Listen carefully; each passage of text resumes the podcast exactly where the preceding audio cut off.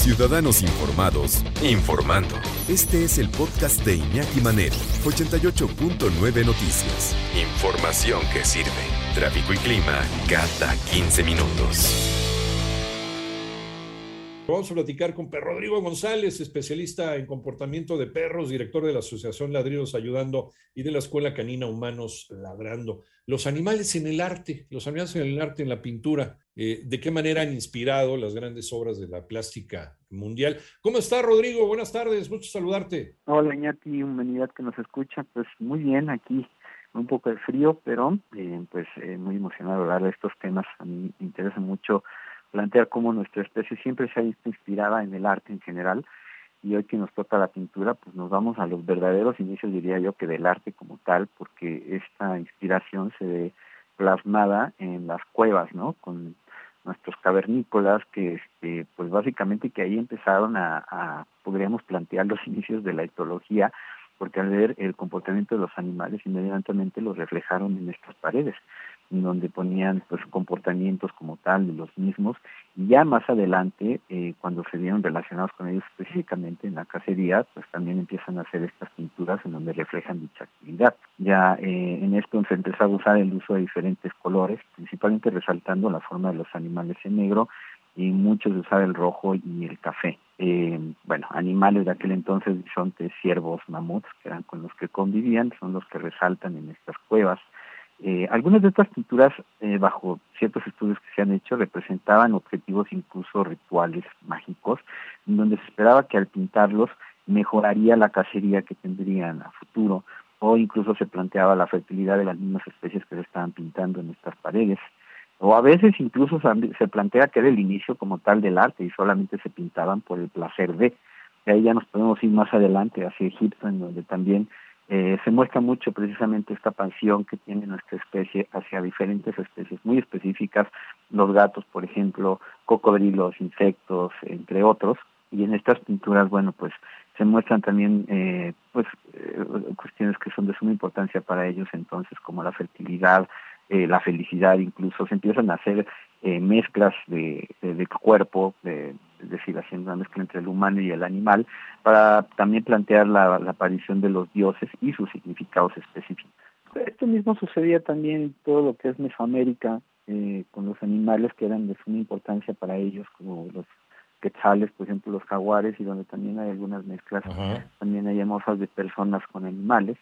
Eh, pero creo que aquí lo que vale mucho la pena resaltar es precisamente la importancia que, tenía, que tenían para nuestra especie desde entonces y por qué eh, se reflejaban en el arte, bueno, en este caso hablando de la pintura.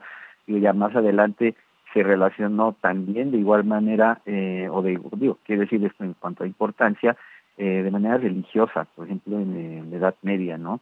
Siempre había algún animalillo por ahí que representaban algún tipo de emoción o vinculación con alguno de los dioses con los que a veces serían acompañados en las mismas pinturas. Eh, mucho de esto lo podemos ver incluso hoy en día, hay una exposición en el Museo Nacional de San Carlos, eh, donde se están mostrando precisamente eh, pinturas de animales en el arte. Entonces es muy interesante quien tenga oportunidad de dar una vuelta, porque eh, podemos aprender mucho al respecto. Ahora, vale la pena, hablando de artistas específicamente, cómo había una, digamos, una diversidad en cuanto a su manera de pintar. Por ejemplo, Leonardo da Vinci, que era, bueno, muy, muy exigente en su pasión por la anatomía, eh, y hacía mucho anatomía, por ejemplo, de caballos, por ejemplo, a la par de los humanos. Eh, entonces se clavaba mucho en este tipo de bocetos, tanto en lo externo como en lo interno. Eh, también tenemos a Alberto Durero y a Rosa Bonheur, que hacían unos dibujos impresionantes o pinturas como tal, en donde había unos detalles eh, pues muy específicos de cada una de las uh, especies que pintaban. Ahora nos vamos a lo más loco, por ejemplo, con Dalí, que ya hacía cuestiones surrealistas, en donde también siempre sobresalen animales, por ejemplo, como los tigres, los caballos, dromedarios, por ejemplo, ¿no? Eh, Picasso, que era un apasionado de la tauromaquia, lamentablemente, ¿no? Al igual que Francisco de Goya, que también hacía eh, algunas pinturas de tauromaquia, pero lo interesante, digamos, que, eh, por ejemplo, en la pintura de, Francisco de Goya, es que ahí ya reflejaba mucho las emociones de los animales como tal. Había mucho esta, pues eso, ese objetivo de plantear sus sentimientos. Eso nos lleva a la profundidad que tenía el artista como tal. Eh, también, bueno, Remedios Baró o Frida Kahlo, Leonora Carrington, eh, les encantaban los gatos, por ejemplo, entonces hacían también algunas pinturas surrealistas con ellos, incluidas ellas en sus propias pinturas con estos animales. Bueno, Frida Kahlo que se pintaba con sus changos o sus cholos quincles. Eh, tenemos también a Franz Marc, que le encantaba también pintar caballos y, y ciervos. Eh, ahí sí ya buscando como una perfección incluso de la pintura como tal. También, insisto, como decía anteriormente, en cuanto a los detalles eh, que había hasta en los pelos o las miradas, etcétera, ¿no? Eh, pues bueno, pues es, específicamente esta relación que siempre hemos tenido tanto con animales cercanos como con eh, silvestres, la que ha llevado a que sigan siendo una inspiración hasta la fecha eh, para que pues sigamos ahí nosotros como las enseñanzas tanto eh, religiosas, artísticas y de convivencia social que se dan siempre en el arte.